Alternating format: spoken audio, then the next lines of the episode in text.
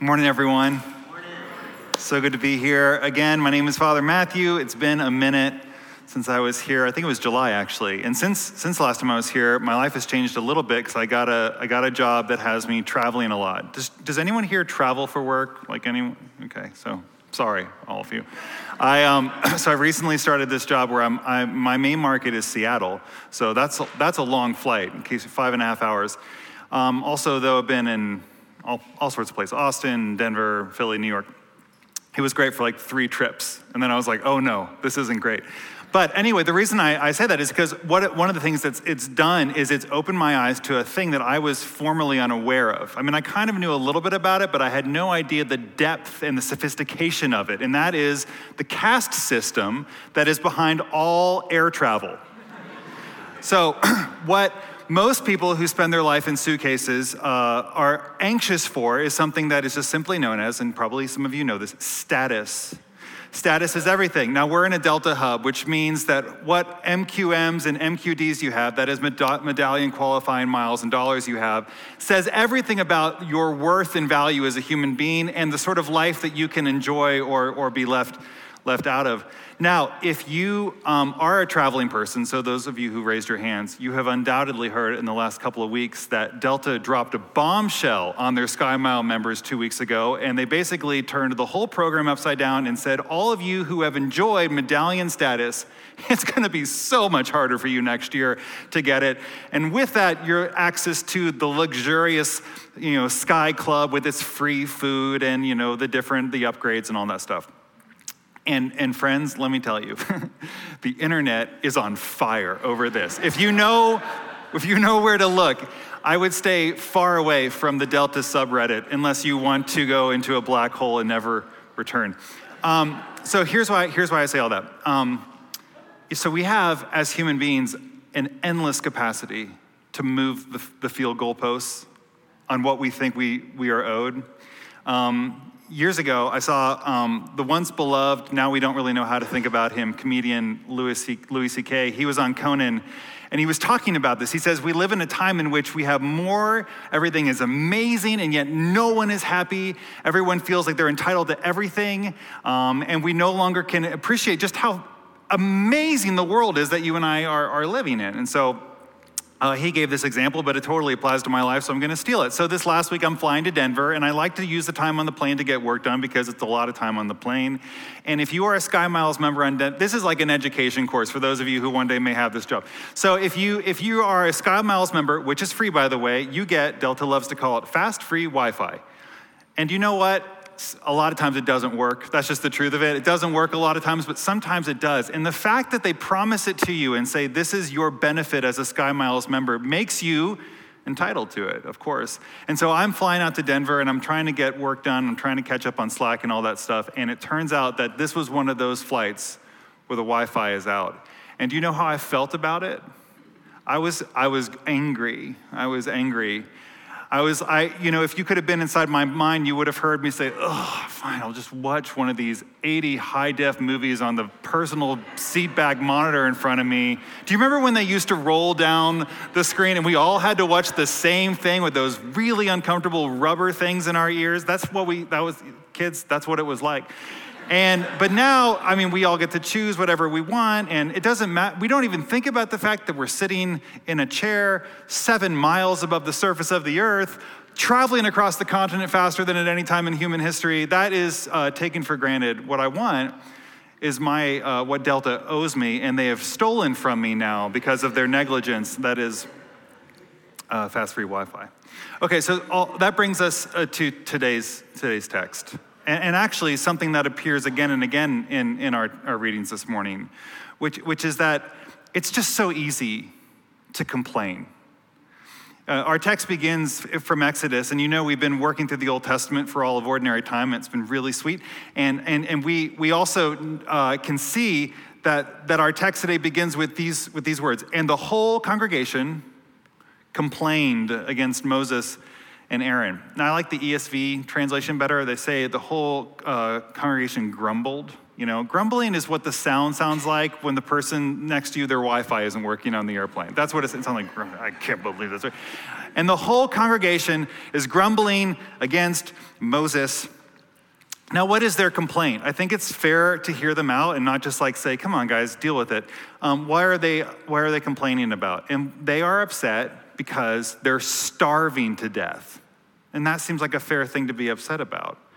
And they say, it's not, you know, we, were, we had food, and then Moses made us leave the food, and he brought us out here to a place where there's no food, and it's his fault. Now, on the surface, this is a completely legitimate thing to be upset about, right?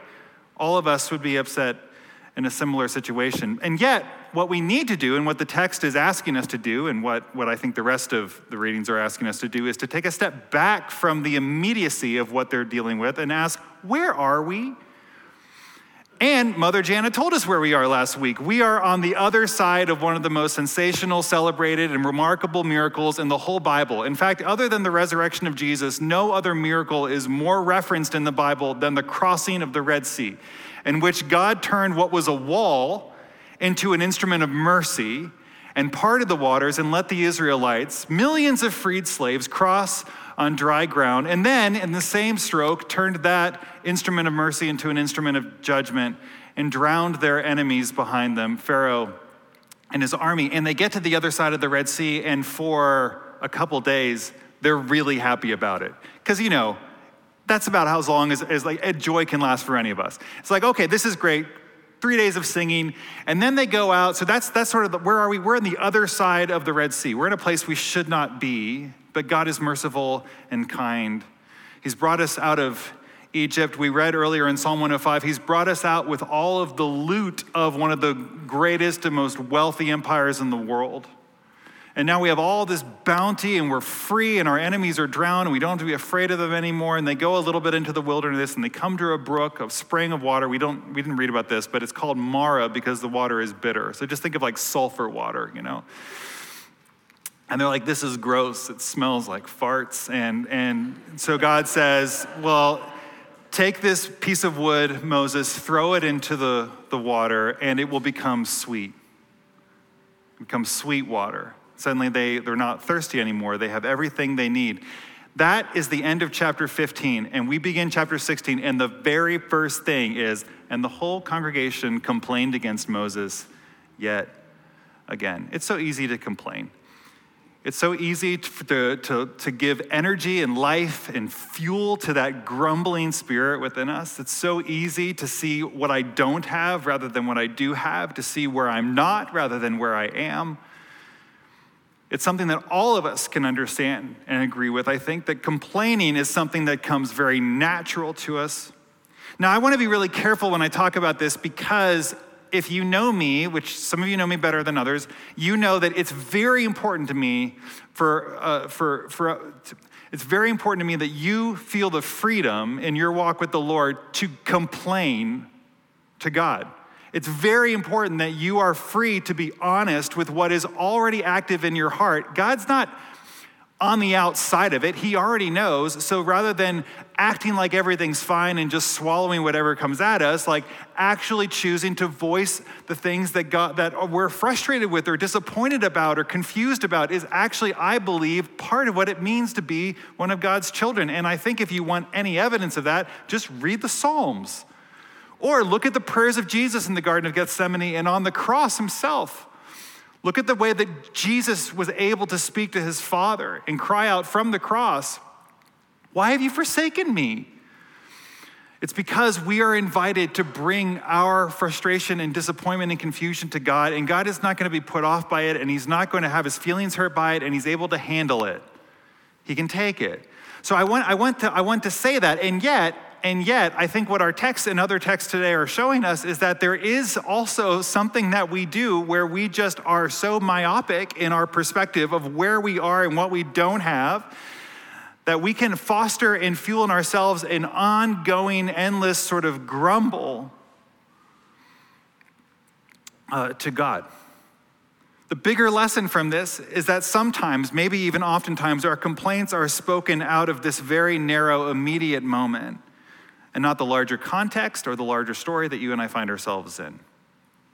Now, Moses, interestingly, if we went back and looked at the text, I mean, the thing that Moses says again and again, probably the thing that gets the most airtime in Exodus 16, is Moses clarifying for the people, You think you're complaining against me. You're not. Who are we? He says it a number of times. Who am I? You are complaining against God. Your real complaint, Moses says, is not against Aaron and, me, it is against the one who has brought you out. You're complaining against the one who first heard your complaint at the beginning of the book of Exodus. Do you remember at the beginning when, when the Lord appears to Moses out of a fiery bush and he says, What? I have heard the cries of my people. I have heard their complaint and I am sending you out to go get them. And then these same people, they're complaining when the plagues are happening, and God continues to show mercy and He delivers them out. And then they complain at the Red Sea, You brought us out here to be slaughtered. And He's like, I'm going to part the way. And they go through the Red Sea, and then they come out the other side. And He's like, You brought us out here to die of thirst. And He's like, Fine, I'll make the water sweet. They're complaining against the one who has continued to show again and again and again mercy, favor, blessing, besides their constant disregard for the provision that God has given them. The closest I can think about what this is like is I think about my kids. I have four kids, um, and two, the two youngest are boys, and my boys are just in a hard age, you know. And if you have older kids, you know what I mean.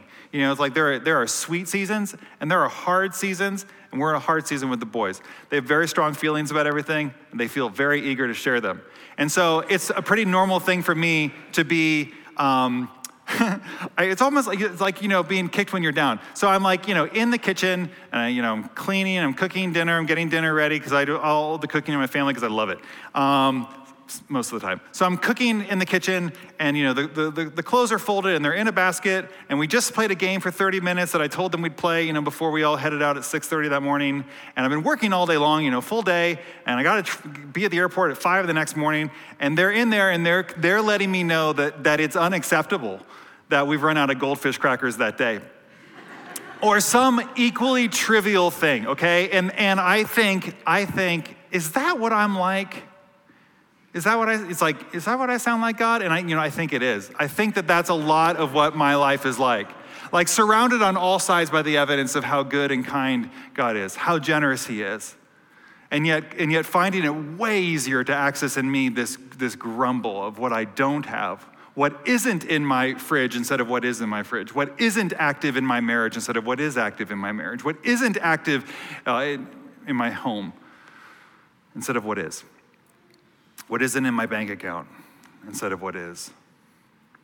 Moses wants you and me to know, and Jesus in the parable of the workers wants us to know that what we're complaining against in those moments is we're complaining against the God who is generous we're complaining against the one who has shown benevolent mercy again and again um, and again. Which raises some questions for me, and I'm going to ask now because it makes sense, but we'll come back to uh, one or two of them later on for our reflection. What are the ways in which I am grumbling against God currently, all the while being literally surrounded by the evidence of His provision? And how have I let my longing for more and better drown out my thankfulness for a full fridge and clothes in the closet and good neighbors and healthy kids and the sound of laughter in my home? Who are the people I'm complaining against, but I'm actually really complaining against God? And then lastly, what, what am I missing out on? Because of a complaining spirit? What might be available right in front of me? What might be just there if I could just develop the eyes to see it? So, Paul Miller um, is an author, speaker, he's older, older now.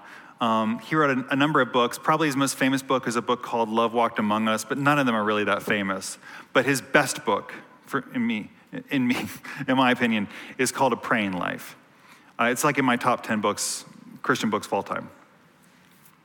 Um, and he says in his book pretty early on, he says the thing that we have to war against in developing a prayerfulness, a prayerful posture, is what he calls the spirit of our age, the dominant spirit of our age, which is cynicism.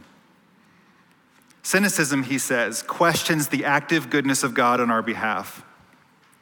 He reminds us that it was the first temptation in the Bible, actually. If you go back to Genesis chapter 3, What's the very first thing that we're tempted to deal with? Did God really say? can you really trust that he's telling you the truth here?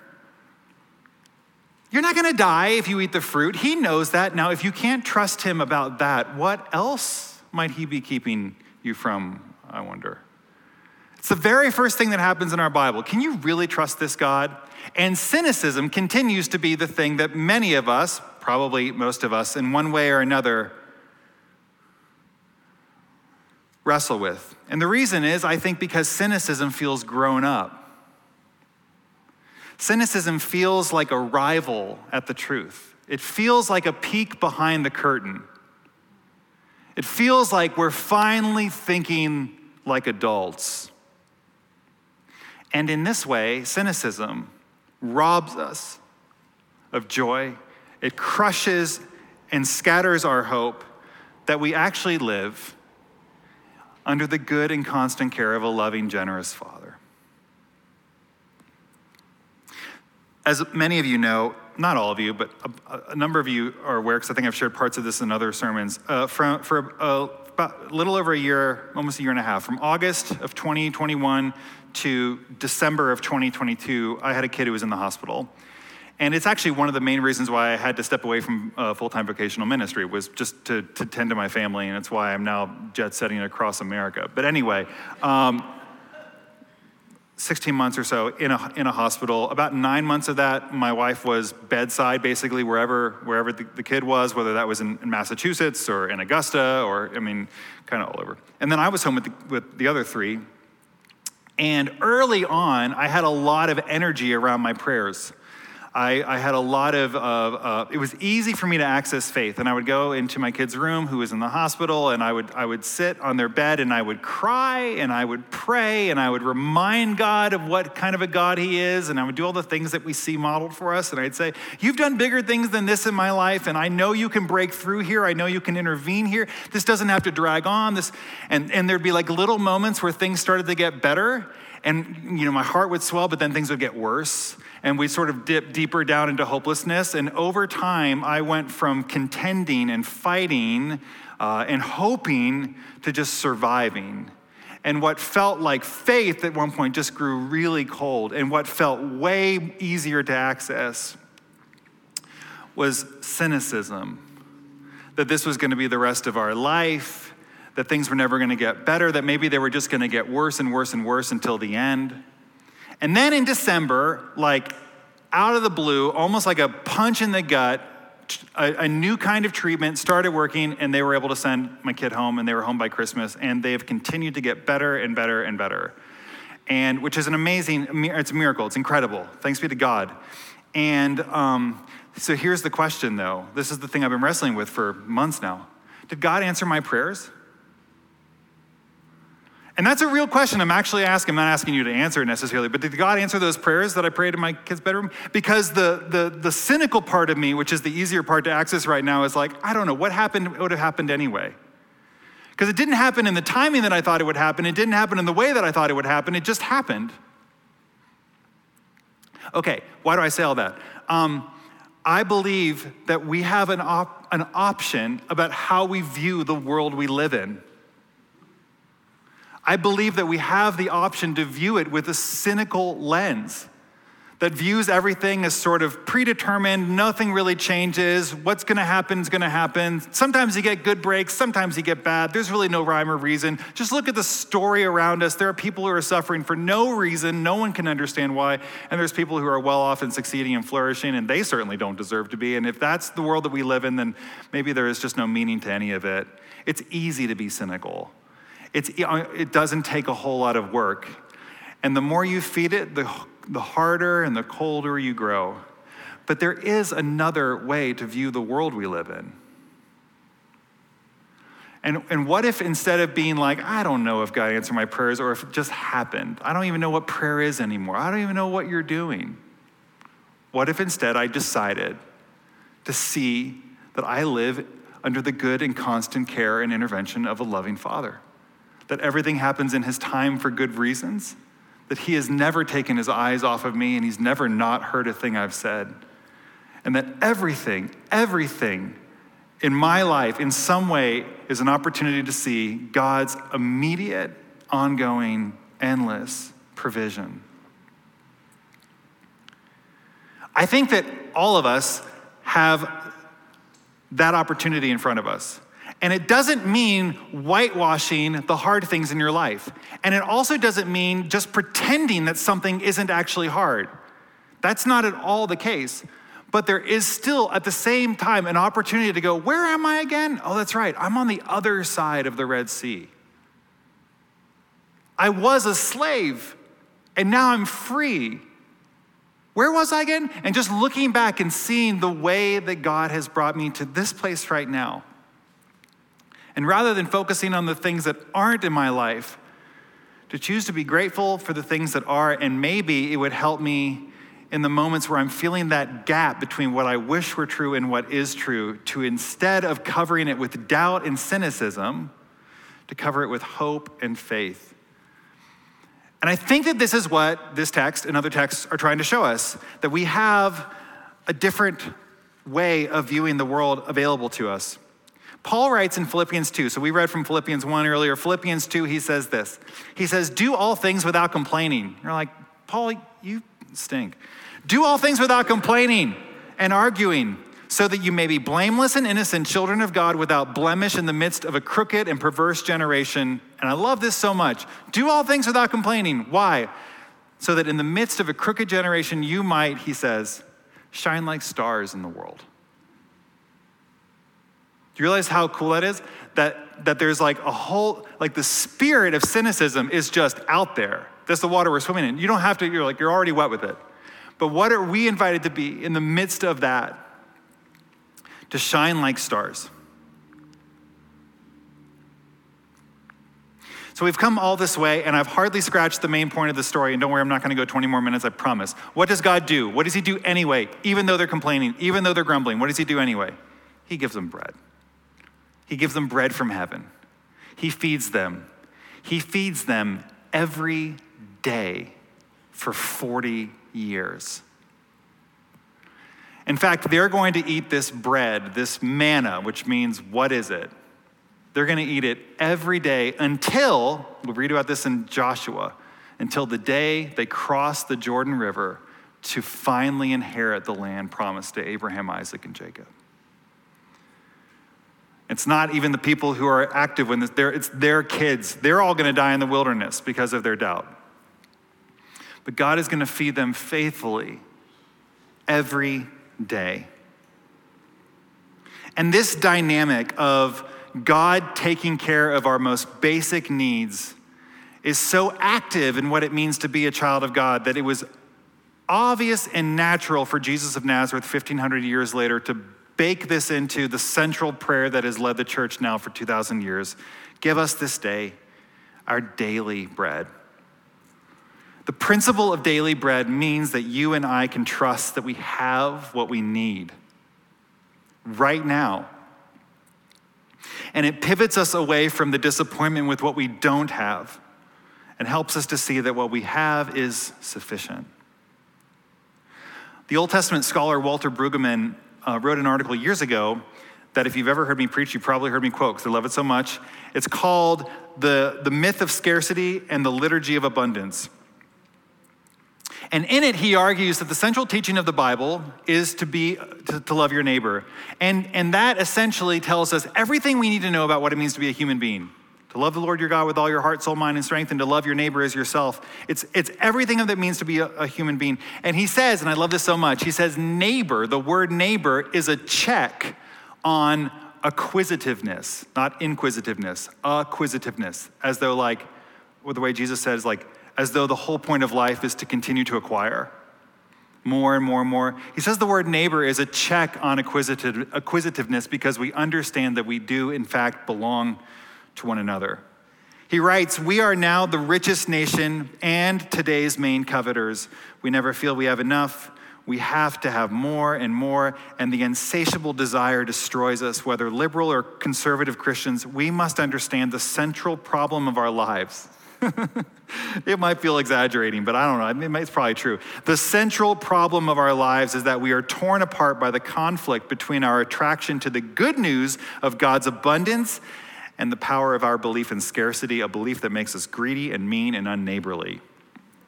The conflict between the narrative of abundance and of scarcity is the defining problem confronting us at the turn of the millennium. The gospel story of abundance asserts that we originated, oh, I love this, in the magnificent, inexplicable love of God who worked the world into generous being. That's, that's the world you and I, that we are a part of a story that was originated by the inexplicable, magnificent love of God who loved the world into generous being. And so, how do we fight against the myth of scarcity, the, the, the, the spirit of cynicism? How do we do it? Brueggemann says we adopt what he calls a liturgy of abundance. A liturgy of abundance views the things I have as being sufficient, and not only for myself, but for others. Again, Paul Miller from his book says, Nothing undercuts cynicism more than a spirit of thankfulness. You begin to realize your whole life is a gift. And thankfulness isn't a matter of forcing myself to see the happy side of life. That's naive optimism. And naive optimism is what leads to cynicism. But thanking God, Miller writes, restores the natural order of our dependence on God and it enables us to see life as it really is. You and I live in a world of manna. I know that that lands harder on some people's hearts in here right now but it is true nonetheless. You and I live in a world of manna. And while we do not collect our bread from the grass each morning, we are surrounded on all sides by the evidence that what we have, what God has given us, is enough. And when we see our lives as fed by daily bread, we are less anxious about what we don't have. I mean, it takes training, but we become less anxious about what we don't have. And as a result, we're more generous with what we do have because we know that what we have is a gift. And if everything is a gift, then I get to be a gift to others. It's all gift. It enables us to open our hands to our neighbors. It frees us to be radically generous to the church. This community that we're all a part of, it helps us to like say, I, I, this is my family. We're doing this good work in Chamblee together. It allows us to be people who pour out from themselves into others because that's exactly what has happened to us. It releases us also from keeping a record of what others have given and done, like the workers in the parable. It frees us from being people who are keeping an account of what people give and don't give. What you do with God's provision is not my responsibility. What I do with it is my responsibility. Adopting a liturgy of abundance takes some time. One of the things I started doing maybe five, six years ago, I still do it, is every time I'm putting away groceries, and when, you're, when you buy groceries for six people, let me tell you, friends, it's a lot of groceries. And it's a long time at the store. And if you're like me, you go to different stores to get the best prices on certain things. Thrifty. Um, takes a long time, it's a long day, you know or a long half day or whatever. Every time I open my fridge and I put away some clementines, I just try to say in my spirit, thank you. Thank you. Thank you that I get to put this away. Thank you that this is in there now. I think the fruit of this sort of life of adopting a liturgy of abundance, adopting a thankful, hopeful spirit, can be seen in the life of um, one of my heroes, Dallas Willard. And I just want to read this in closing. While I was on leave from my church, I read a book called Becoming Dallas Willard by Gary Moon, a close friend of, of Dallas's. And Dallas died on May 8th, 10 years ago, at 6.30 in the morning. And at 4.30 in the morning, a nurse came in to turn Dallas in the bed. Her visit awakened Dallas's good friend, Gary, who was in the hospital with him. And moving Dallas also awakened him too. Gary took Dallas's hand, Dallas turned to him and told him to tell his loved ones how much he was blessed by them and how much he appreciated them. And then, as Gary described, in a voice clearer than I had heard in days, he leaned back his head slightly, and with his eyes closed, he said, Thank you. Gary did not feel that Dallas was talking with him, but to another presence that Dallas seemed to sense was in the room, and those were the last words of Dallas Willard. Thank you. He said in that moment to a very present and then finally visible God. I want my last words to be like that, you know? I want my life to have built and culminated so much so over the however many years I have that the overflow, the last thing that comes out of me is gratitude, not grumbling. To finally see my life as it really is, which is one that has been birthed by God's inexplicable love into generous being.